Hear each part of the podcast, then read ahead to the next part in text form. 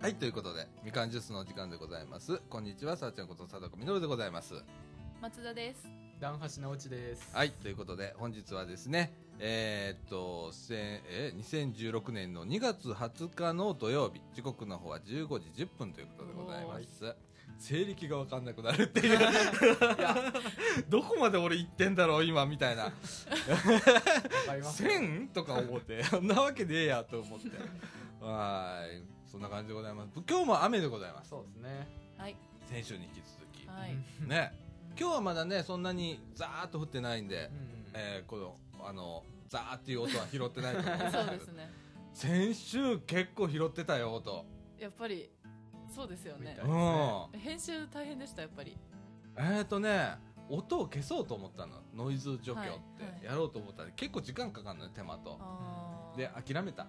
だあからザーって言ってる音がかすかに入ってるノイズ音みたいな形でうんノイズではございません雨の音でございますので 本当にはいじゃあそれはそれでねね楽しんでもらったらいいんじゃない ですか。そうですね。もうね、このラジオずーっとそれで来てるから ね。雨降ってまーす、みた いな。で、ね、バイク通ったらブーンと音がするし、 みたいな。ね防音全くなしでございます。は録音風景がこう想像しやすいね形になってるんでね。い。ね。もう最近あのブログに写真載るじゃん。はい。だから大体この、こんな雰囲気でやってんだなっていうの分かっていただけてると思いますけれどもね。はい。はい。えーこんな感じでございますよ。いつもだらーっ と。ね。はい。はい。えーっ、と、今日ね、午前中、ね、ああそうですね。うん、町の玉手箱の準備でね、FM の電波をどこまで飛ばせるんだろうっていうのをやってて、はい。えっとね、朝10時ぐ10時半から始めたのかなそ。うですね。で、吉田さんがねやってましたよ。そうやねあり吉が田とうご君がざいますね、手伝ってくれてね、あの、ラジオ持って、全巻、 入ってますみたいな。うんそれはあれですか LINE で通話しながらみたいな。いやいや、リアルの声で。 あ館内で。声で。入ってる入ってるみたいな。あじゃあオもうッケーオッ吉ケー田さんみたい的なにですねうん通る声して。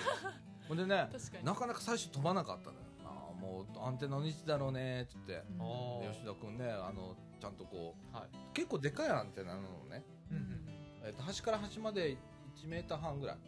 あるような。結構長いですよね、それ。長いう長い。んで、そのアンテナをこう、あちこちこう、かざしなが ら。あで、結局あの、なんだ、えっと、あれあるじゃん。あの、警報器のボタン。警報器火災警ー報器の。あー。はいはいはいはいはい。あそこのボックスの上が一番入るっていうのが分かって なるほどねここに置きゃいいんだみたいな感ああなるほどベストポジションがあるんですねじでうあんーでやっと見つかってーでそっからすっごい安定してあなるほどうんで缶端から端までうんうん全部入ったからあじゃあもなるほどえ OK でございますよ安う安心ですねーね安心ですね。であのーアイセンターの職員さんとはいお話しして、じゃああのラジオかき集めて各ブースに1個置くからとかっつってあー言ってくれていいですねはいへえ。はい、だからね大変よ逆に 俺たち確かすべてが。下手なこと言えないそうよですねに。来られた方全員がそれを耳にしてるわけですそうだいよやあー下手なこと言え緊ない。張するなほんとねうん。もう去年は結構適当に言ってたんだけど ね今年はそんなわけにはいかなくなりそうでございますえ去年はそんな通らなと通ってはなかったんですか。去年電波流さなかったのよあーでえっとその教養室でガラス張りの本当にスタジオみたいな部屋があって、その前にスピーカーを置いて、あーじゃあそこから聞こえるみたいな。うん、うんそれも大きな音を鳴らせなかったんでうん去年は、なるほどうん、えー、じゃあ今年そんなにつ つつつ抜けな感じ。あの今年大掛かりでございますのでラジオ部ほわあすごいですね。話すことをしっかり決めていった方がいいですかねんま俺今日さ 改めて教養室の中入って、はい机の配置とか決めてたんだけど実際座って、これは大変なことになったかもしれないって思って 特に午前中はさほれあの放送体験ということで、はい。はい子供のねううんん、子供たちに来てもらって、はい実際こう体験してもらうっていうはい あっこら辺は多分大丈夫だと思うんだけど、ね、そうですね。まうんあ、子供ちゃんが子供ちゃんがいろいろね。うん、これ昼からの公開録音の方がよっぽど気ぃつけないとダメだぞみ確かたにいなえだってそれってリアルタイムで流れるんですよ、ね。館内にはねおーもうほんまに緊張ですねそうなると だって編集でどうにかとかいう問題じゃじなゃないいんだないんだよね缶の端っこで聞いてた人が「おなんかやってる」ってことでブースの方見に来られたりあかると思うよあでねあの逐次やっぱりその、えー催し物の案内もしなきゃダメだし、うんうんうん今からあの何大会議室で何やりますみたいーへなーとかやんなきゃダメだしとかあらで去年はみかんのスタッフだとかいろんな団体の方にゲストにこう入ってもらったりとかうんしてもらったりしてたなるんほでど 大変だよ頑張りますで去年来たメンバーっていないんだよヨッシーぐらいだからうわじゃあ結構みんな初々しい感じでそうなんだあよねえみんなだからデビューみたいな感全員がねじ 全員がデビューみたいな感じになりなるまほすどはいじゃあフレッシュさ全面に押し出していきますそうだ ね。と押し出ね。せ、はい押し出せるかな押し出していきますでも結構面白かった。去年面白かったもん。うんやっててうん。えそれも普通に今の時間ぐらい2時間とえーかっ、と2時間ぐらいだね。お1時3時だからね。あれが何でしたっけ200回目でしそうそうそう。去年の玉手箱が200回記念あでっキてー。が良かったですねうん。でスタッフ全員来てもらってとか入れ替わり立ち替わり来てもらっへてーでゲストに初めてだからねスタッフがこのラジオ出ることってまずなかったしああで初めて去年それをやってっていうあ形で、うん面白かった本当にねなるほど結構喋ってくれてねーへへおばさま方 ねーなるほどスタッフのおばさま方も結構こはいうねうん結構面白いんだよーあー面白そうですねね結構キャラのねでもねうん結構いいキャラをい皆いキさんャラさ持っれててらっしゃるからうん面白いよ楽しそみれこそあのピーって入るからねそんなにそんな結構赤裸々に話してくださるんですセかキュララ割とみんなこう飾らないのでみあかーんの方々はへえはい面白いところで本音が聞けるラジオかもしれません来週じねゃああ期待しましょうはい楽しみですえーえーと2月の27日かな、ははいい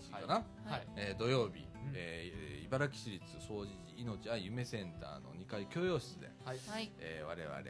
放送体験午前中やって昼から公開録音、はいはい、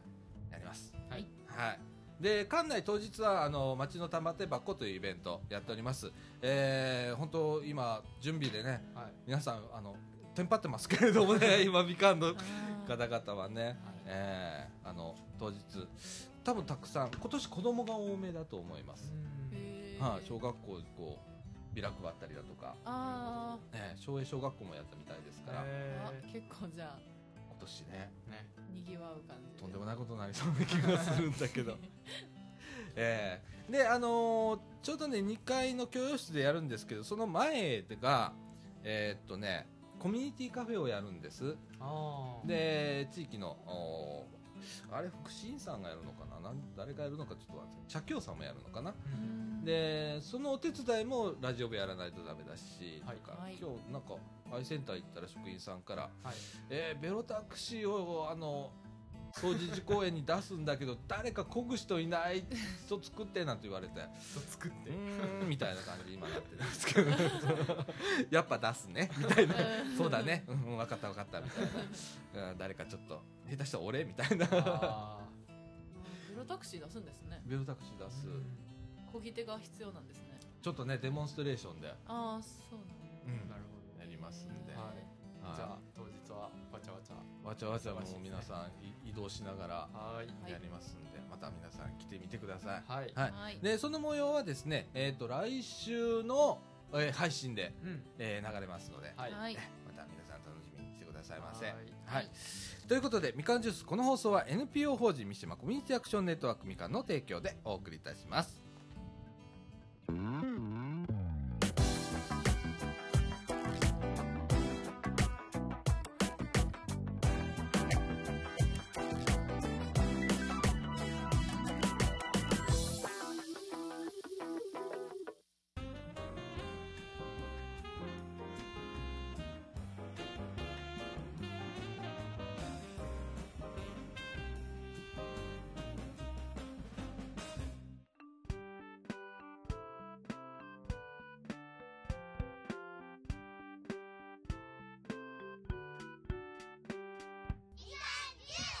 はいということで、はい中学一の時間でございますははいはい今日めっちゃスローペースでございますそうですね。なんか収録の15時半っていう合間合間にめっちゃ雑談ししててる。るよなそそうですれそれ収録しときゃよかったのにみたいなあーあ感ります ね。じねなってますけれどもはいえーとね先週じゃない今週だわはい。今週ねちょっとアイセンターでねはい。あの歴史探訪の勉強会ってのがあってへー地域の歴史をちょっとね勉強してるっていうのがああの過去ずっとやってるらしいんですーはいはいはでい。僕初めてこうその日に声がかかっはてメールが来てう「ん参加しませんか?」とかってはい行きます行きます」行ったの なるほど。ななんだろうと思って、はだいから結構面白くってこの土地ね、三島うん小学校とか中学校とかうん松江のあたりで何が過去起こったのかだとかうん歴史をいっぱい調べてんの。うんでそれが結構まとめられててファイルにバッサーってなってたありそんな分厚い感じのやつうん、それを皆さんが編集していろんなこう冊子にしたりだとかしてるのへがあんのねずっうんと、うんーねさでっきお話ししていただいたんですけどその、うんあれでしょその公務員の中にうんその市職員的なところの中に歴史を調べる課があるんですあそれはねあのはい茨城市に、はい、えっ、とね市のね歴史を調べる課があんだよねえっ、とねえー、市市市市ってし市茨城市の市に歴史の市ね、うんうんうんんややこしいんだけどね、はいえっ、と茨城市の歴史をまとめた本を茨城市ってだどこでも市町村やってんだけどね、んうん歴史をまとめた本出してるんだけど、うんそれをずっと調べたり編集したりする部署があるの、 はいそういうのも結構面白いそこで調べたりとかもしてはるんだけどうん実際ねでえっ、と例えばねこの地域相川って近くにあるじゃないですか、はいはいははいいで相川って過去すごいあのーえー決壊してうん洪水が起こったりしてたりだとか、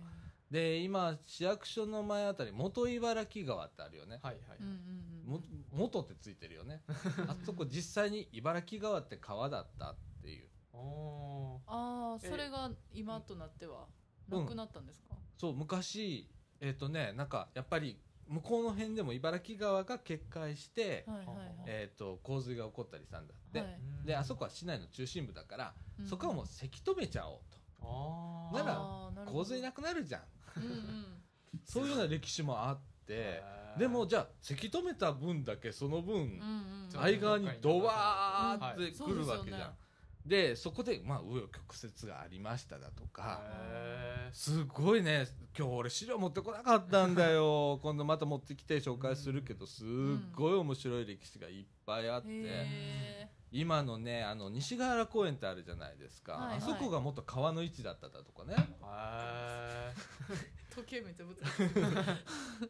昔治水工事をやってー、はいはいはいでちょっと川の位置をこう変えたりだとかうんいろんな工夫をしながら昔はやってたりだとあーなんでしかょうね。ねすごいインフラ整備がねうんすごい進んでいった時代みたいなとこあるんでしょうね、 うんきねっるとうんうんですごいなんかなんかその地元についてそのバックグラウンドが知れると面白いですよね、そううん道一本についてもなんかそれができたこうね経緯みたいなのがあるって考えたらね、うんやっぱ面い白そうですね、面白いんだよ。うんあとはね JR のね線路沿いにねちょっと引き込み線があったりするのこのあ総除寺の北側におうでその引き込み線ってなんでできたんだろうって、はいはいはいはいでそれをあのいろんな調査してると、うんどうもその、えーここだったら、えー、と三島丘っていうそこあるんだけど、はい丘っていうよねはいはいはいどうもそこを埋め立てたとはいいうようなこへへーーとがあったりだとか、じゃあその時にあの、えー砂を運んだりだとか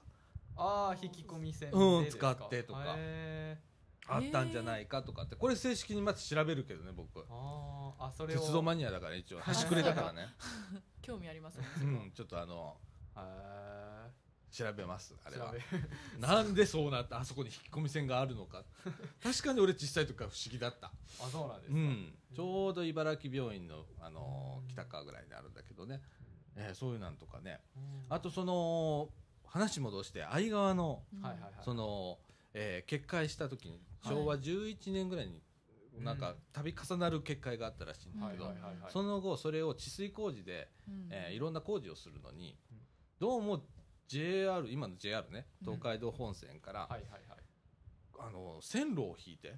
おお、うんで治水工事に使ったええそそのん時なデことあったィーゼル車が3両ほトロッコが何十両か使われたっていうんだうけど、へ昭和10年代えに、うん僕調べたの帰ってはいおかしいなそんな時代にディーゼル車ってどうなんだろうって思確っかになんてかかえどういう意味ですかその古いとかそういう意味ですか、うんそれとも金かけすぎたんですかっていうかさ、はい汽車ポッポの時代だと思わない昭和10年代とかなると確かにうん太平洋戦争ちょっと前ぐらい、まだ汽車の時代でも記録にはちゃんと残ってるしそれを聞き取り調査でもそれが出てきたりしてるのねあへーえでそれはどうなってんだろうと思ってちょっと調べてみたら確かに作ってんの作ってるというかねドイツから輸入してる時期と合うのよ、へええディーゼル車をうんーだからでも当時の最前線のそれがそう最先端の技術を使ったっていうえじゃあもうそれぐらい深刻な、ね、結果やったって思っていいんですかね。うん大規模な工事をしたらしいんだ、へっていうのがちょっと分かってきたりね だから僕は全てのことにちょっとこう興味があるわけじゃないけれども、うんそこから自分の興味のあるところを絡めてさらに掘り下げていくことはできるじゃんーか、なるほどだからちょっと鉄道に絞ってちょっと今回やってみたのよ、はい。だからそれだけでもディーゼルのことがちょっと分かってみたりだとか、へでえこれまたフィードバックするからなるほど。えー面白いですそ面の白い興味あるところがいいですねそのうん鉄道に興味があったらうん掘り下げれるのがうんだから道路に興味がある人は道路のこと調べればいいし、そうですよねはいはい川のこととか土木工事にこうね、うん興味のある人はそこからきっかけあでいいですね。できたりだとかるほどいろんな切り口で専門家じゃないけれどもちょっと詳しい人が入っていったらよりそれがうんへー深掘りできたりするよね、うんうんうんうんいいですね。うんうんでもな本当よく知ってる方いっぱいいるんでびっくりしたよ俺今回へ参加してこのあのラジオのね元ブログを書いてくれた M 姉さんうんご夫妻はい出られてたんでもともとねこの字の方なんでーはい。 めちゃくちゃよう知ってんねん、えー歴史的にいいですねおじいちゃんこうやったとかね、へえうんだから昔の写真におじいちゃん写ってたとかね あれこれうちのじいちゃんだみたいえなすごっうんね、あったりだとか、えなんかそういうの知れてやっぱこうね周りの他のとこから来る人たちにこう歩きながら紹介できたりそうやねんなみたいな楽しみも増えそうですね。うん、だから今三島小学校とか中学校あたりもやってるのかなあのへーフィールドワークをずっとやってああはいはいはい。で調べたりだとかうんうんうん出たりね、うんうんする今日あのその勉強会にもあの小学校の先生が3人うん。はいはいはい。来られて、ねえへーいや面白そうですね面白かったな知て俺こんなことやってんだこの地域とかと思っうんて、へー愛着も湧きそうですねねえうんだから僕なんかはずっとここに住んでたわけじゃなくって、えっと15年ぐらいはい、はい、えここに住んでたんだけど、えっとあそんなにねうんあのもともと高槻の住民だし、はいあのあ岡君 来たあああこんにちはーこんにちはおいお疲れうんすごい ね雨がすごい雨がすごい、岡くん来ましたね岡君登場こんにちはは、岡井です。ああのねはずっと高槻に住んでて、いはでもう途中ねあの一人住まいして池田に住んでたりとかしてたんだけどはいで最終的に茨城にたどり着いてで掃除について15年だよいはいはいはいはいじゃあまあここに関してはまあめちゃくちゃずっといるっていう15年15年ぐらいしかいない生まれてってわけでもない、うはいんうん大人になってっていうかもう30ぐらいからだはいはいからはねいはいはいめっちゃカシャカシャ言うてるやんけみたいな すいませんリスナーの方なんかもうマイペースな人がここに一人登場したのではいすごいナイおロン弁当袋の音をカシャカシャカシャカシす ごいャなこういうラジオでございますこのラジオ僕らが喋ってる間に食うんですけどめっちゃ美味しそうに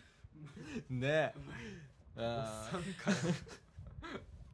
ーでもこう15年住んでたらさこう地域との関わりができたりだとかして、でこういうねいろんな活動参加させてもらってたら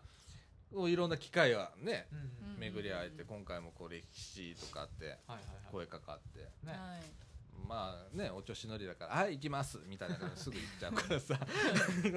いや、いいと思いますよ、そのフットワークの軽さは。そうです ねねでも面白かったでもこんなんいろいろやってんだなと思って、うんうんうねん調査研究みたいなところでああ、そうですね。ね三島小学校もねうんあの中に、えーと天文台があったらしい昔ね昔大昔ね小学校に天文台ってなんかまたね、すごいよな俺もうびっくりしてさ東洋一の天文台と言われてたらしいよすごいね大学とかじゃないですか普通そうんなあうんだって小学校に天文台ってすごくねうんすごいですねめちゃなあくちゃすごいでさ歴史を紐解くとさはい三島小学校ってさ明治8年1875年にすごい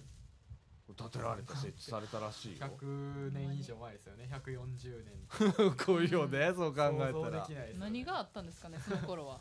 ひいじい何おをじいちゃんとか何の何が何の時代っていう明治8年って何があったんだろ明治8年文明開化してえ文明開化っていつでしたっけ明治の1800年代後半ぐらいじゃないですかそのペリーが来てうんたらかんたらう っまあそうねもうそういう時期じゃんてはいすごいよねすごいですね 天文台そんな時からあ天文っ台てがある小学校そうそうあとなんか丸いプールがあったとかいろいろ丸い今でも丸いプールはあるらしいんだけえど見にね行きたいですね丸いプールいろいろなとあ気になる面どん倒なくさくないですかえ丸いプールいろいろと面倒くさいめんどくいさいよな今考えたらさ資格があってみたいなねな昔はなんか市民プール代わりになんか使われてたのとかっていう歴史があったりでもえーほれ地元の人でもそういうこと知らない人増えてんじゃうんんうんうん確かうんねうんでもちゃんとこういう記録に残してこういう街でしたよとかっていうのはいはいも面白いいやな面白いですねうねんえ小学校とかもねうどんんなんやったかっていうのを知るとやっぱりこううんうんそう世代によってやっぱ学校感とかも変わってくるんでしょうしねねえうんうんでね三島小学校のホームページから歴史のこう三島小の歩みっていうはいはいはいページがあってそこではい年表が載ってるんですよ。へーこれもまたすごくってであとは、えー、と三島小学校120周年記念の授業をやったんですけれども、 20周年えー、と三島小学校のルーツを訪ねてというはいはいはいこれを特設のページがあるんですよへー中にへーで過去のねいろんな写真も残ってたりするんでそれの一部がこう紹介されてたりだとかうんうん昔は寺小屋みたいな感じだったよみたいなあー出たりだとかはいはいはいします。あーそうですよねなんかその屋根もちょっと瓦みたいな感じそううんそううん平屋のね写真がねみたいなうんねちょっと想像できないようなね感じですよねえでねえっ、と今50中頃かなぐらいの方のお話で、はいはい当時水泳大会があったんだって、はいうんはいでで丸いプールですかい、やじゃなくて普通のプールでねまるで難あ普し通くなのいでねでね地域対抗みたいなんで各小学校が行くんだってはいではいその小学校中学校って言ってたかなちょっとどちらかちょっと忘れたんだけどあの三島だけ赤粉だったらしいのよ赤本赤粉ふんどふんしどしええだったらしい水泳大会ですだから昔はだからみんなふんどしだったんだろうねおーそうですねで大昔どんどんどんどんみんなこうねはい海パンになっていったんだけど、うんはい最後にあの三島だけ残っちゃったみたいな感じで、えーでもあそういう時代あったんだっていうかあ50ぐらいの人がもう50中頃だと思うんだけど、はいそういう方がまあそういう時代だったんだと思ってへー改めてびっくり俺なんか456、うんそうですよね6だからね今で一世代前とかなのにねえ一回りぐらいしか多分違わないと思うんだけどへへえーー、そうなんだ俺俺って結構言ってんだみたいな 逆に思ったりだとか、へえそれあちょっと話変わるかもしれないですけどうん男の人だけなんですかそれって多分ねそれ はそうーでそうですでよもね女の人どうしてたんだろうそう今それ思って女の人どうしてたんと思ってお前な女の人どうやって泳げてたんやろわからない水着ちゃんとあったのかなうんで海女さんって何も着てないですよね天さなんんか着てましたいやあ服みたいなありました服着てません海女さんってわかんないですけどもしなんか着てるんやったら水泳大会の時にもそれみたいな感じだったんじゃないですか、ああいやわかんないですすけどないというかいびき弱い みたいなもシャボ着終てるや電んのおっさん終電で寝てるおっさん演じて終ました電で寝てるおっさんエンジンでいいいなんで収録中勝手に押しかけてきてビニールカサカサ言わして終電で寝てるおっさん演じてるいたいたずらしてるやついますけごどいなねでも当時どうだったんだろうね女性の女の子とかねあえだってうんなかったんじゃないですかその水泳授業自体が、あそっかでもそうかもしれないですよ ねああちょっと聞いてみるわ今度ねねうんえうんでまたねあのフィールドワークするらしいですはい3月の頭だったかな、はいはいなんかね西川公園集合とかっつってはい学校の先生も来られてはい。で地域でそういうねうん調べてる方も一緒でとかって、へえーーこのラジオの収録日の時間もバッティングしちゃって今どうしようかと思って みんなで行くかいや行きましょうあーみんなでシミルドワーク行こうかその日、はいでそすねれを収録にするそうしましょう。持っていくってことですか持っていくあの録 iPhone 音で録録音したらいいあーありですねやん、うん、楽しそそうれでいいじゃんほんでインタビュー取ってうんあいいですね。あそうしようかしましょそううしましょうね。しましょう成立するかどうかわかんないけれどもちょっとやってみようかそれで、うんはいはもう試しで。またあのーはい皆さんちょっとねうんあの楽しみにしてみてくださいはーいい。はい、であの三島小学校のホームページあのうん誰でも見れるんですけれどもそこにあの昔のことはい、うん書いてあります、歴史とかねはい結構貴重な写真も載っておりますのでね、うんえーちょっと気になる方はあ見てみてくださいブログの方にあの URL アップしておきますはーいよ。ろしくお願いいたしますそれからえー最近この教育というか、はい学校ってはうん。えらい変わってい、んいだやってそうなんですよ、うんもう僕からしても、うんえそんなんが今あるんやっていうのが、まあ、小学校中学校とかで、ねうん導入されてるらしくてさっきそのことを松田さんから聞いてえってなったそうだね、あのーちょっと前にね ICT 教育に関してはね、あのーはいはい候補茨城にも載ってたんでちょっと取り上げてみたんですけれども、うん。あれでも結構俺カルチャーショックで。そうですうんあーね、一応 IT 業界の人間にいるんだけど、うんああ先生大変だねとかと思ってうんね見てたんだけど最近なんか授業の仕方もか随分様変わりしてるとそういうかですね。うんね、さっき話してたんですけど、うんアクティブラーニングというのが導入されてて、うんまあでもアクティブラーニング全員が全員してるわけじゃないんですけど、うんはいはいまあしてる先生も増えてきてるみたいで、うんまあその内容っていうのがこう教師から生徒へのうんこの一辺倒な講義形式はもうダメだと、うんはいはいはいでも生徒間でペアだったりグループだったり、うんまあ、もしくはクラス全体、まあうん学校全体でうん活動する中で学力を高めていくという、うんまあ、文部科学省のその、なんかこう審議会答申とかで、うんもう方針が結構変わってるみたいで、まあ、うんいずれ大学入試の仕方も変わるああまあそれみはたいいろでいすねろ言われてますよ新ね聞とかにも載ってるんですけど、あ そうそうもうセンター試験とかもねそのうち廃止されるみたいで、 ああなんかそれはなんか言そってうまだすかよらね今の小学生とかは、うもう完全に次のうん入試の形式になるそうなんですよね。はいもうなんか入試でもなんか一部の枠はちうょんうんうんっと入試じゃないやつっていうのがそう結そう構なんかでっかい国立大でもやったりしてるとこはありますよもうね。そうですね反対導とか入してるところもあるみたいで、はい。もうその内容その大学入試の内容が、うんそもそもそのセンターとかみたいに、うんあのマーク問題やったり、うん暗記科目うんとかこう教科によって、まあはいもちろん数学は数学の問題みたいな、はいはいはい。ここは国語の問題うんなる、なってるんですけど、うんもうそれがこう教科を横断型ていうあー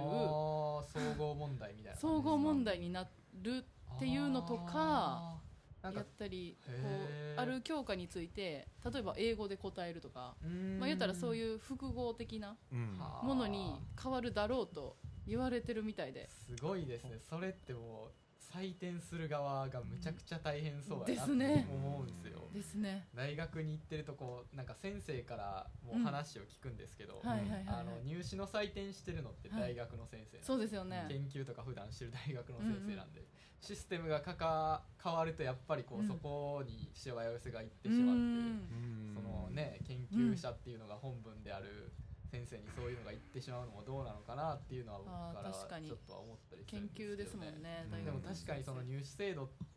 がなんかね、いろいろ変わっていくというのはまあねうん。うんまあ、叱るべきではあるかなとは思うんですけどね。うんだから言ったら日本はちょっと遅れてるっぽいですねうんまあ。そういうテストをそうでますねだやってるっていうのは。うんあーあーそうなんややっぱり世界ではもうそんなもう言ったら日本ぐらいで、うん先進国の中では。あーえ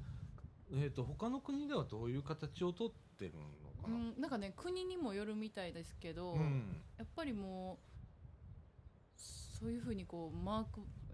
もう論述うんとかはやっぱり多いみたいです、ああなるほど、ね、自分の考えをそれにももちろん知識は持ってる前提で、うんこれに対しての自分の考えを英語で書くみたいなとか、うんあとはその入試だけじゃなくてなんか高校時代の活動を評価したりとかあそうそう高そうそう校時代の成績を評価したりっていうのはそれが多いですね高校入試にもはい今度出てくるみたいですねあー中学そうな校んだ時代の取り組みをうんあの反映させるっていうああなるほどでなんかやっぱりそういうふうにはいそもそも世間が求めてるうん人材はいはのいはい育成をしないとうんダメだからっていうことでうんアクティブラーニングっていううん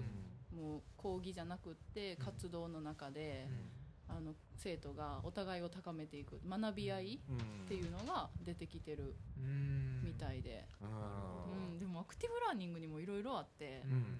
あのペアワークとかうんグループをもう先生が作らせてはいうんその中で発表させ合ったりうんうんっていうものもあるんですけどうん上越教育大学っていうところの先生がはいそれすらも否定しててあそうな んですかそのペアを作ったりグループを作ったりっていうそのそうさせてる時点でうんこう人を決めちゃってるからそれは先生がやらせてるみたいなじゃなくてうん子供が本当に自発的に取り組むんやったらうんこう自分のこう気が合う人やったりはいはい教え方が合う人やったりと組んでうんそういう風な中で本当に高め合えるべきだっていうあー考え方の先生もいてはるんですよね。 あーうんすごいいろいろもう変わりつつあるんでしょうねだからいろいろですねアクティブラーニングにもいろいろあるみたいでうん今はそんな感じみたいですよ。へはー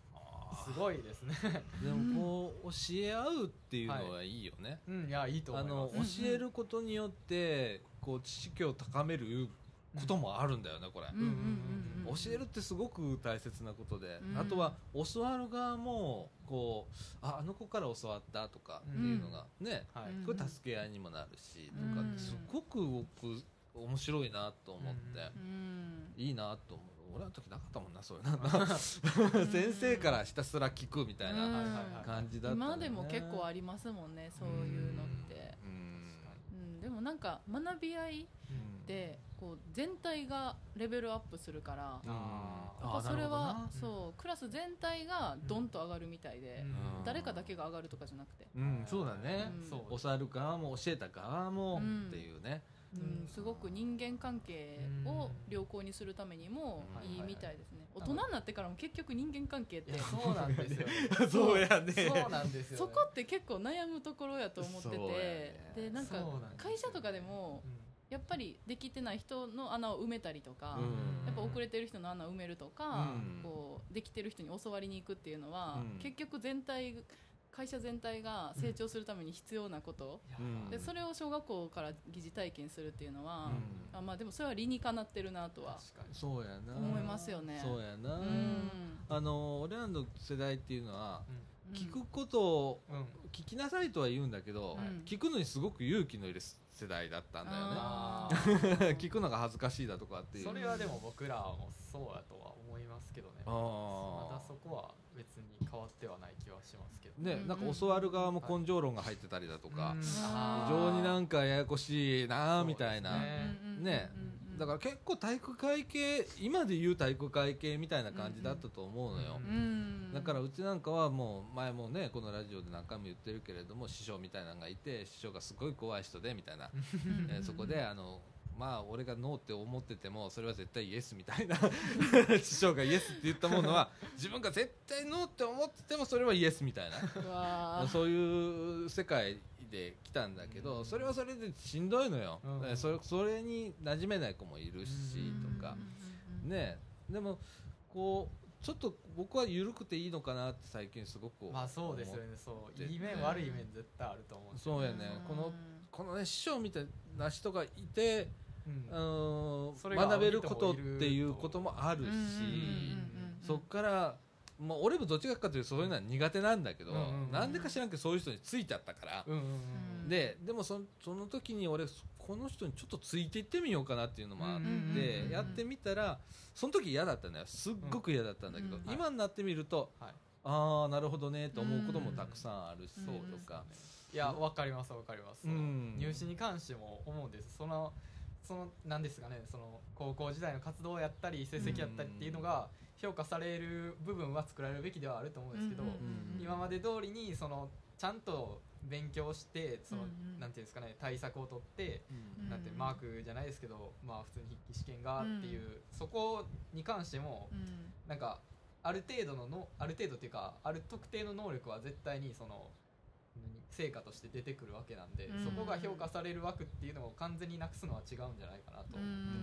いろんな能力が評価される場があっていいんじゃないかなとそうだね思います。本当にねあの点数でってはい数値的に処理するのではなくっていうところが、だから俺論文だとか自分の考えを評価してもらうっていうプロセスってすごく大切だなって最近あー特に思っててうん何かあったら点数じゃん、ではい俺の中のなんか教育って俺はあんまり頭良くないからさ、はいあんまり勉強もしてこなかった子なんだけど、だから思うのかもしれないけれども、全て数字でこう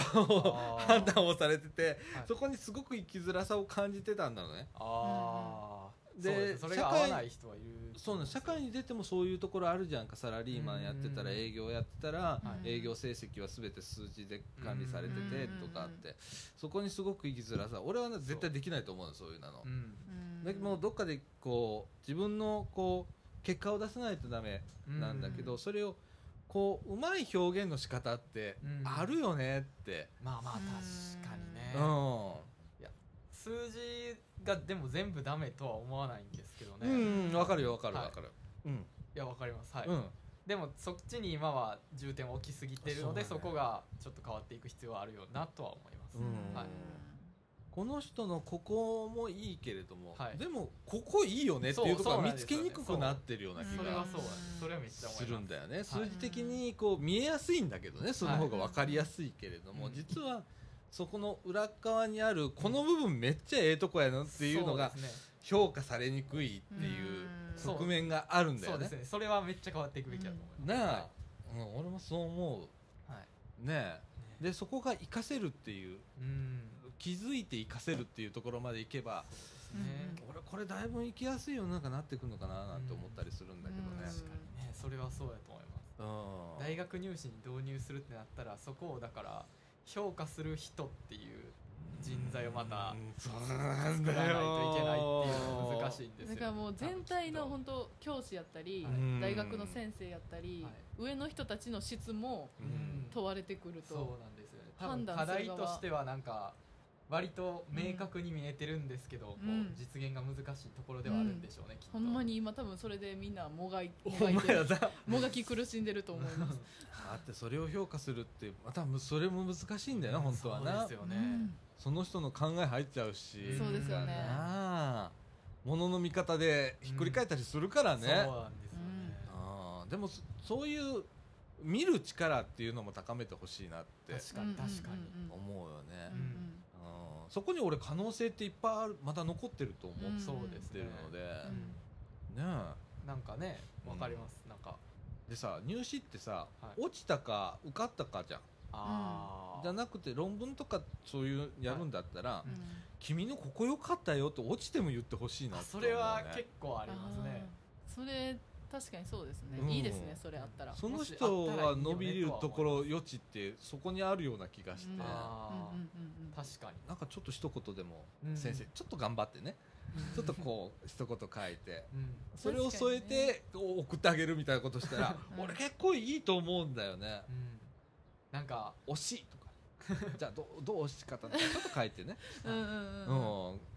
それをでもなんかやっちゃうとなんかめっちゃその後うん、いやこれはこういうことがあってこうだったんですよじゃあここが原因で落ちたんやったらここはこういう意図があったんでここは点数パスしてくれませんかみたいなややこしくなるか終わりないそうなんややこしくなるかすごいなんか親とかめっちゃなんかあーそっかそうな あーでもなんかそれもうんやっぱそういうふうに思うっていうのが、こう結局、うん結果ではい全部が判断されるじゃないですか、うんその OK かダメかで、うん言ったら人格全部否定されたみたいなあー思そうですうねぐらいの人もいてて、でもうんなんかそれすごい思うのがうんこう教育に携わってると、うん今はちょっと減ってきてるんですけど、もう結果次第でうん家庭がどうあったとか関係ないみたいな、うんもうプロセスじゃなくて結果が丸やったら丸やし、うん罰やったらその家庭も全て罰やみたいな、うっんていう風潮があーやっぱり大人やったりうん教育者の中にまだいると思うんですそうよですねじゃなくってそのその子自身のうんその辿ってきたやり方やったりうん工夫してきた方法とかうんそれ自身をこう認めていくっていうのがうんそうですねやっぱそれって子供時代にうんそういうことができてたんやったら自己肯定感生まれるから、うんダメやったとしても入試でうん罰って言われてもでも自分はここ頑張ったとか、うんそうですねそう自分で思えてたら私的にはうん、 OK やとは思ってるんで、うそうなんかやっぱりこう普段見ててもうん保護者の中にはもう落ちたら罰もんうんあーう100点じゃなければ全部罰みたいなうんどんだけ勉強してたとしてもやっぱそういう人ってまあ結構いるしう、うんまあ、別に悪くないんですけどその考え方うんあって当たり前だと思うんですけどそこがどうにか変わればうんこそうのですね今の子供たちからどんどん考え変わっていくんかなといやかわかりますわかそうりますそう思うところも思ういやそれはあるんですよね。そうやうな、んだからめっちゃ評価って難しいねんな難しいですようんねきっとうん、だからさその点数つけるのもさ一つの問題がもう設定されてて、それに対する評価だなだけであって、うんうんうんうんうんえー人間の評価ってもっと別なとこいっぱいああるんやけど、うんうんうんそこがちょっとこうんう例えば俺なんかもろそうだと思うんだけど勉強できないわけよ、うんでもどっかえ得て得てっていうか、うん人より秀でてるところがあるかもしんないじゃんそうですよねそうだからそうそうないけどな俺の間でもでもなあったとしたらそこは見えないわけじゃん勉強できない子はどうやって評価するんだろうとかってうんでも人格っていうことじゃなくってうんもっとこう多方面からそうですね評価できることってあるんちゃうかそなこに関わってる周りのなんか大人の人たちがうんこの子がこういうとこやったら活躍できるんじゃないかっていう場をこう教えてあげたり連れてって行ってあげたり導いてあげたりっていうことができたらいいんじゃないかなとは思いますうんそうですね。だからねなんかこう既存のやり方を否定するわけじゃない俺既存のやり方既存のやり方でなんでそうなったかっていうプロセスがあって、うんはいだから今あるだと思ってるから、悪いことじゃないと思ってて、でもそこから必ず外れる子もいるわけそようですねでその子をどうやって見ていくかっていう仕組みうを、んもう作っとかないとダメだと思うの、うんこそうのですねスタンダードを作ったんだったら、はいスタンダードから外れる人が出てくるよっていう前提で、うんそのその準備をしなきゃいけないと思そううでですすねそれ今はスタンダード作ったら終わり、うんうんまあ、国の政策とかそうだよね教育のうん分野って今まではそうだって、うんうんうんでも今ちょっとずつ変わりつつあるようねんうん変わりつつははいあるとは思いますけどねう。ん、完全ではないけど。うんねまああとはもうあの、うんいつも言うようなあれだけど、あの近所の人だよあーもうあんそたうですねうんねアイセンターでも来てんじゃん勉強しに、うんあの夕方になったらね、うん宿題してるようん床で、 ベターって座ってやってるけどさあのその時に「おおすごいね」とかって、うんううんんうん、そういう声かけれる人とかそういですたねらまたね、うんその子ら続けて来てくれるし、ううんうんんで多分来てるんだと思うんだよね、うんうん勉強しにうんね勉強したらすぐ帰るんだよ可愛いじゃんでもうんうんうんそういう子ってそうですね。見ねて見てもらいたいですよね。自分の勉強してる姿 周りの人に。なあ岡君が「うんうん」言うてるけどねほんまそうやんな、うん、そうです。うんあもう人一倍鉄道の知識が認められてほしいです。だよな人一倍、僕は勉強全然ダメですけど、人いや一倍いやいや電車について熱く語れるんあです。そうやないやそこを認めてほしいです。そうやなきっと活かせる場があると思うしうん僕はそこをめちゃくちゃ高く評価してるよそうやなうんうんだからもう鉄道のこと喋れるっていうことはイコール喋れるんだよそうなんですようんそれがすごいですそれがすごいん喋れ勉強できても喋れない子っていう,、うんうんうんこうね、自分の思ってることだとか、自分の知識を上手に伝えることができない人もいれば、岡君はどうか知らんけど俺なんかもそうだ俺も鉄道好きだったから思うんだけど、勉強は全然できなかったけど、ある知識はすごくって なそうそうです。 うんそういう子も、そうまあでもそれはそれで俺才能だと思うしそうですそ,、ねうんれはどっかで活かせるかって言ったら俺あの結構 IT 業界いたけど鉄道の知識を活かしながら生きてきたし、そうなんですおよねー そういう仕事もやってる中でうんこの知識を利用して、はういんでやってきたからねい俺やこの間お話も聞いてきましたけどすごいうんね活か IT せるなんのだでよね全然違う分野かもしれないけれどもうん利用できるからうんね、うんでも楽しみだよ岡うんいや君なう岡君は岡君でねだからうんそのお知識と才能を利用したうん4月から番組んはい。なうんうんここだよなは頑張ろうなみんなない電車について熱く語ります。語るうんい番いと組思いをますな、うんえ皆さんお願いしますうん、っていう仕組みもね作りながらこうそうですね、うん、なんかしたら面白いじゃんいや面白いと思いなますためになるたで俺あんまりそこまで考えてない人だから、面白くやればいいと思ってるから、白くやればいい、この軽いノリで、うんいつもこのラジオをやって、はい、えーすでに中川区一で44分という感じになっておりますけれどもはい岡君またなはい頑張ろうなはい頑張ります、はいならあのー中川君に、ま、全然ないよね考えてることね、 はい俺たちね、はいまあ適当にいきたいとま思いた話し合いまますしょうはいはいはい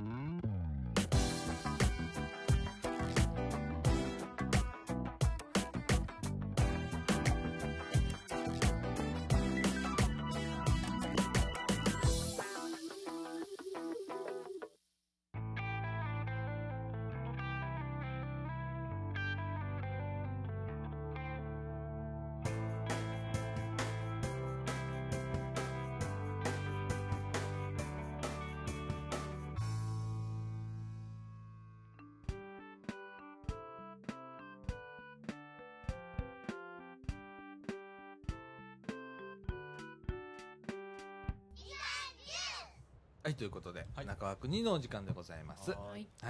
えっ、と、ダン君は、はいなんか就活とか、そうですねもうだんだんこう、はい本格的にまあなりだした。 3かうん3月になったらもうエントリーがスタートして個別に説明会行って選考が始まるみたいな感じでで来週はちょっと東京に、うん、まあなんかセミナーとかうん、ちょっと説明選考会、IT 系のちょっと選考が早い企業の説明選考会にお行ーこうかなっていう感じでまあ行ってますねああと僕一応就活メインなんですけど、うん、 1割ぐらい大学院に進学するうん、選択肢を残してるんで、一割ない。はい おお、なるほどめっな。ちゃいいまあ、研究室もなんか見学に行こうかなと思って、東京のあたりのあはい、場所としては東京に憧れがあるんで、あ、そうなんや。そうなんですよねやっぱ、でも、そうだね。ーうんどこのエリアが一回ちなみにうんい、やもう別にそうどこのエリアとかじゃな山西いエリアか東エリアわか山手線か西どっ ちかは西は学生が集まる小田急と西武沿線は学生が集まるそうなの東部はおっさんけちょっと言いあ方ー悪いもでうすそけどれ京成聞もおくっさんと西やわあの小田急と西武それ聞くと西やはわもう僕はあの結構施設に乗ってそのお客さんの雰囲気を見てるんですうん、そうなんへや。ーだからそれ結果はもうそうなんですうんもう小田急と西武は学生が比較的集まっててうん。あの新宿からとかうん池袋から発車する電車なんですけうんどそれで上野とかうあのあっちの方はん。うん。もうおっさんの 浅草と かあそれはそれで若い人も集まってま面白いかもすしれなよい若い人もいますけど、まあ大阪で言ったら何回みたいな感じですかねあー、そうなんや。 雰囲気もうはそういう住み分けみたいなのがあるんだね。いや個人的に半分こじ自分が思ってるだけ で半分まあはそうだねなんか本やら個人的意見ということでいござやいろいますろけれどおもね父さんとかおじさんと行ってうん見てあ街の雰囲気とか見てあこんな感じかそう思ったんやでもこういうところを感じ取るところがねまたすごい違うんだよね違いますねそう俺ら電車乗ってあ混んでんなとかうんやっぱ東京の電車はちょっと静かだねみたいなーうんおばちゃんギャーギャー言うてないねみたいなとかそれぐらいしかあのうん感じないんだけどそやうっですねぱ駅前とか行ってねうんこう いう雰囲気をこう感じ取りながうんそこからね考見ないえるですこよねともね彼でしかできない考察の仕方があるうんらなと思あある意味都市工学だもんうすねごい確かにいやあーー面白いですねねうんであの東京へとかはやっぱ東京憧れというなんかこうんうやっぱり流行の発信地でもありますし、あー人もいっぱい集まってて、うんで機会に恵まれてる気はするんですよ、うんそうなんだやりたいことがあったらパッてできる環境がなんかあるような、そうそうですだねよなだからまあ IT 業界だったら一回東京行っといて人脈作ってうんとかってあんのああよやっぱりうそんうなんでうちの師匠はね、あの東京へ進出しはったからね、すね、はいはいうん私はついていけませんでしたけれどうんも いやいやうねんうんやっぱねあのそうさっき言ったみたいにねはい、その機会が機会に恵まれてるっていうのはあると思ううんやっぱり地方とか見てたら、あ地方って、うんそうかーとかって思うことがあるうよまいねこと探したらすごいのって地方にもあると思うんですけどそうなんだよねねそれがね集積してんだよねあの地そうなん域ですこう東京っていうところはね、うんい見ろんつけなやもすのがいとは思うんですよね、うんうんそういうのが、あと人人もねうんやっぱそういううん層がはいんどうしても集まっちゃうんだよね、うんああ、うんねでもそれはええー一回体験しといたらもういいかもしんない、一度行ってみたいなとは思いますうね、ん俺も若い時言っときゃよかったと思うそうですかあーいや多分こう人脈も変わってただろうしいろんな部分で変わってなのかなってうん思うねどはいまあそんな感じですねうんあーじゃあこれから東京へ行くこともこはい、う増えるどうなんでしょう、それはそうでしょうね、やっぱり就活になってくると、多分3月にもうん2回ぐらい、多分説明会で行くことになるでしょうし、そうだよねでも東京へ行きたいってなるとやっぱそういうところねそうですね受、けるわけだからうんうねんだから交通費とか大変じゃねえのいや、そうなんで すよね、本当に。なあうん基本的にはこうね、夜行バスであったり、うん LCC って言われてる、いわゆる格安航空とかを使って行くことにはなると思います。お前やな今のでも夜行バスってほんま安いなって思って。ね全然3000円切る値段で大阪東京が、 へえピンクのバスとかやったらうんあのウィラーのピンクのバスやったら、うんこううんねあーじゃあもうバスも詳しいね、うんお前やな結構ね会社によってやっぱこう同じ値段でもうんシートのふかふかさとかリクライニングの違いがあるからなんかそうそうそういろいろ乗って試してみると4列シートとか僕この企業のは乗りりたくないみたいなのがあるんで安安いやつやったら4列シートでちょっと豪華なやつやったら3列シートでもっと豪華なやつやったらお茶ついてきたりパックのうん多いお茶あとーかはいはいはいはいへー格安コあースとにつこのいてブラはンケットこうついてきたりとあーかはいいはいはいはいなるほどろいいろやとそういうなんか、ここでまあ新幹線だとかいう選択肢もあるし、そうですね一番快適なで楽なのは新幹線絶対絶対うん絶対思うんですよそうやなうん、うん、でもお値段がちょっと高かったりするとそうなかんねでねうん時間を求める時とかはやっぱ新幹線でいいと思いますようね、んお金を出して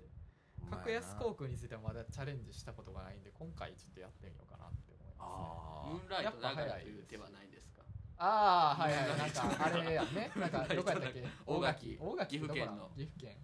岐阜県から夜行をやったっけ、はい僕はもう乗りました一回おじさんとあお夜行列車みたいなのがあるらしいあ安くへーーね東京まで行く、うんはい僕もあれ快速かい快速ですあの185系っていうあ特急踊り子で使えてる車両が使そえてうだねちょっとお得なんですけど快速やからここの あのカバーがねうん踊り子やったらついてるのにそれがないんだよね、ムーンライトなんかは快速やから外されて白いあえーっていうでもすっごい人気なんだよーえーなんでそんな珍しいんですか珍しいね安いしあ安いし18切符で乗れるんですえその快速にそうやねだかちょらっと足せばプラスしてへ18ー切符で、あのあれだよね普通指定席だけ取りゃいいんだよねあれ、はい、18切符でプラス乗れるんです、うんあちそょれっとやったちょらっと足せねばうんちょっと乗りたいなって思いますよねなかなか乗らないからこれがねまた取れないのよ取れないんやっでぱすそれを狙ってと人かがいるからあれコミケの時期とかはな大変やんな、へそうもう争奪戦始まるみたいいなもうあなの緑の窓口で1か月 前はもうほんまにの10時朝10時はもう本当にあれあーなあそうなんやコミックマーケットっていうなんかねコミケある最近の若い人に人気なこうね同人誌を配るみたいなイベント僕はちょっとそういう手には興味ありませんそうですか そうですかあそういう萌えキャラにも興味ないですよくれぐれももちょっと本当の女の人の方がいいですからね僕ああいうプリキュア者がそんな嫌なんでプリキュアを否定してるわけではないんですけど、うん本当の女の人がいいんですあ ーそう今何のためにそのなんていうんですか注釈を入れてるのかよくわからいなやいちょっとあのええやん別大ア人ニメに嫌いでいいの仮ににそうやったとしても別にいや別に何も思えへんし男性の方が楽しんでいただけるようにちょっといやいやいやいやあこいつこんなん言うてんなみたいな感じで面白くしてみたんですがすいません皆さんすいませんいえいえあなあだからそういうあの在来使うもあり、ね、新幹線使うもあり、ーなんかそのうん企業がその就活支援とかのスポンサーになってる企業とかも最近あるじゃないえですか何何それあの梅田とか行ったら、うんなんか学生就活生限定でなんか w i f i 電源コーヒータダで使えるスペース用意してますよみたいなスペースが結構調べたらあるんえですよね就活生限梅定田とか、うんその東京とかにもありますしう、んでっかめの大学やったら近くになんかうんそれ限定のカフェとかがあったりするんですよ、はえすごいですねあすごいでなんか交通費補助みたいなことやってるスポンサー企業もあるみたいで僕そこまでは調べれてないんですけどはなんかもしああれやったら挑戦してみ挑戦じゃないですけど調べてみようかなっていうあのがありますえそれ就活生以外は使えないんですかまあ、使えるんでしょうけど有料とかになってくるんでしょうねきっとなんかだからそういうカフェとかでその企業が集まる説明会イベントを開催したりっていうだからまあそういう就活系になんていうんですかね意識の高いいわゆる意識の高いと言われてる人たちが集まって、で企業側がまあそういう人たちを求めてるんでまあ出資するらへー面でもウィンウィンなんだだろうっていう点で多分そういうのができてすごい発想ですよね け どそうやねそんなん思いつきませんよねそうやそうないう投資というかの仕方で結局還元されるっていううん、だから今までのビジネスモデルとかってあんまりこう、最近本当に度外視するみたいなもうあーえー俺らから見たらうわすげえビジネスモデルとかって思うのが出てきだして、でもそういうの面白いよねなうんすごいですねごあ考えつかへんもんないうんよく思いつきましたねその人確かにその誰か知らないけどきっと商売人なんだよちゃんとした、あーなんか大体その辺の運営してる人の肩書きにはなんかこうう、ん、元大企業出身ああー書いてあったりしますねなるあーほどなるほどな、人材がうんそうですね同じ経営者でも俺とはい全然違うわけだ ねまあいろいろあるんですでしょうね考え方 がね本当にねもう悲しくなってくんだよ最近な俺いやいやいやいや何やってきたんだろうこの30年間とかって思う時が多々あってねあでもまあ面白いからいいんだけどね、うんいやねでもすごいなとでも東京はいいいよなだからまあ憧れ憧れははあります俺よ持ってた、うん、そうです、ただ行く機会がなかったしそっうてねなんやかんや言って多分ね土地とか物価も高いでしょうしねそうですよん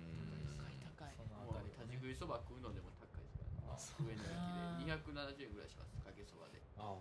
あーまあ確かにそれ聞くとちょっと普通の立ち食いそばより高い感阪じ急ですそよばやったらね230円でかけそば食べるので、うん上野駅のあお江戸常磐線の方にあるお江戸そばなんか260円するぐらいしますあーよかけそばがうんだからまあまあ高っとそうだ思って、ねでもうまいですすよそこの店そうやなおすすめです常磐線の、えー、旧10番線方ですかねうんおすすめです今上野東京ラインがありますのでちょっと便利にまなってたま教 えてすうまいです次行く時のためでもさう物ん価で言うとさ、まあ、はい東京も高いんだけど、はい大阪今比較したじゃんか、はい大阪ちょっと安いよねとかって、はいでもこれ地方から見たら大阪高いんだよまああそうなんいやですそかそそりゃそうですよそうだよあ都そりゃそう都会だもん東大元暮らしでしたわうんただとこれがねちょっと俺違和感を持ってるところがあって変なところにね、はい鉄道安いんだよ電車は都会行けばあいっぱい乗そうるからうんあそうか地方行ったら結構交通費かかるじゃん、確かに何するにも交通費かかってとかっーてうんちょっと行くんでもなんか500いくらだとかさあうんー確かかかるにねえ、うんびっくりしたりだとかううん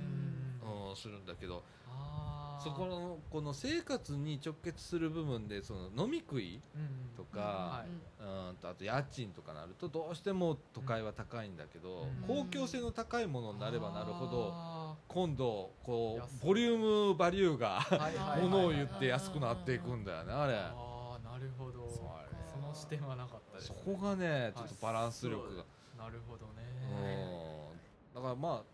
まあででも平均したら高くはなると思うよ都市部はやっぱりううんそうですようねん便利代だと思わなきゃねなんて思 ってたけどねあある意味ねあうんうんいやでも東京羨ましい ないやもう全然確かにもし住むことにあったら全然宿として活用していただいて構わないお前らいなや泊まりに行ってななあはでさめっちゃ偉なって帰ってきてくれへん おーいなあ僕にそれはあまり期待しないでほしいやないーちょっと期待しちゃうよないやいやいやいやねいいですあねのーそうなってほしいほんほんであのなんかこう動かしてくれ俺ら何でもしますよ 何でもしますよほ何んでもまに先生とかって言いながらななん何かでもあそうやでもそうやってね俺本当あの行って偉くなってほしいのさうんあはははあのこっからねははで帰ってきて、はいあの偉そうな顔してほしいのよ 僕偉そうな顔してるやつなりたくないですよでねいろんな知識をまたね、あの欲しいのさこああっからねそういいでですすねうねんでは行きたいですよねやっぱりせっかくねなあればうんだってもうもう俺無理だもそうですかんもうおっちゃんだから無理いだやもいんやいやいや若い子も行ってもうどんどん吸収してうんフィードバックしてくれて頑張りますなあ、はいまあ楽しみだよ頑張りまなあでもでもさまだえっ、と1年ぐらいはあるんだよねそうですね、うんまあ卒業がねうん、その間はもうこのラジオ一生懸命頑張ってくれ頑張りますもうねここ卒業する人もいるんだよなあーもうずっともううんずっと経験してんだけどさ、はいこれ結構寂しいのを送り出す方、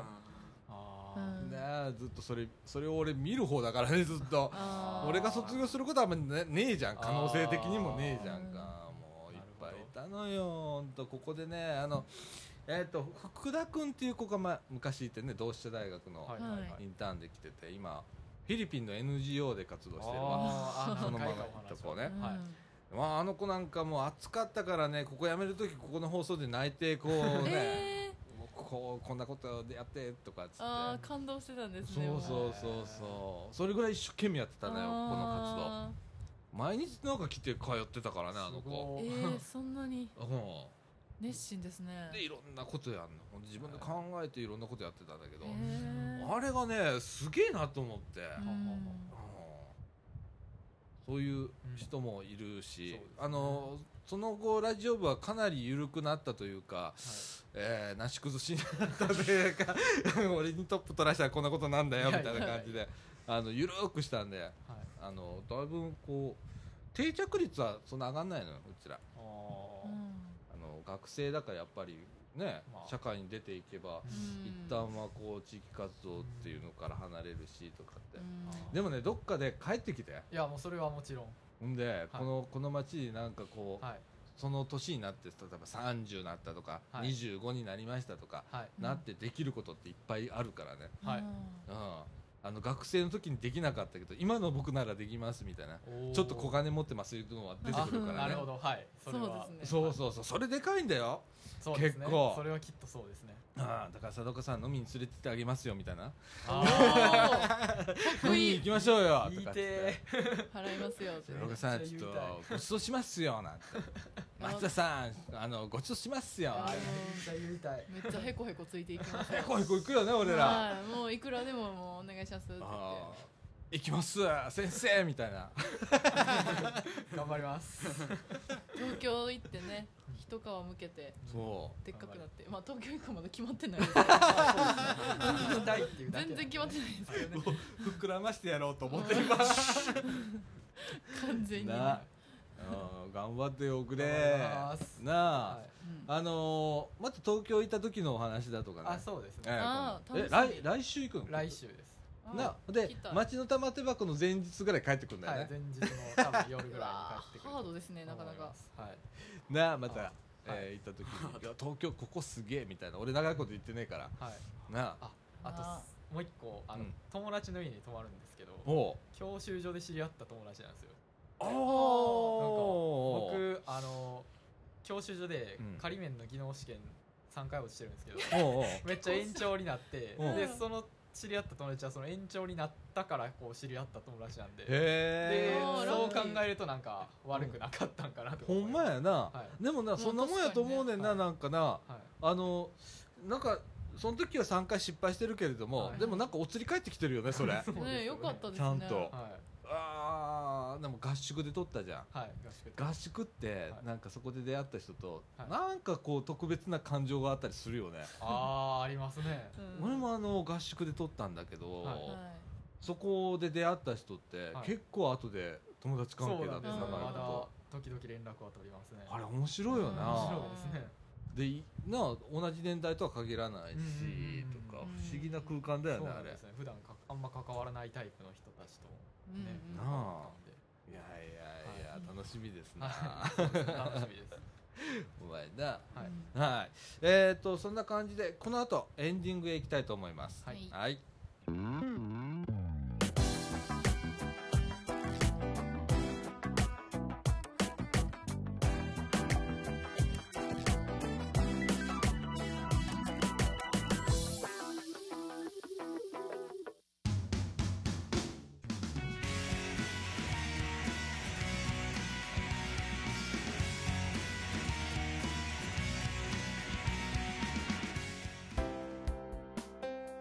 「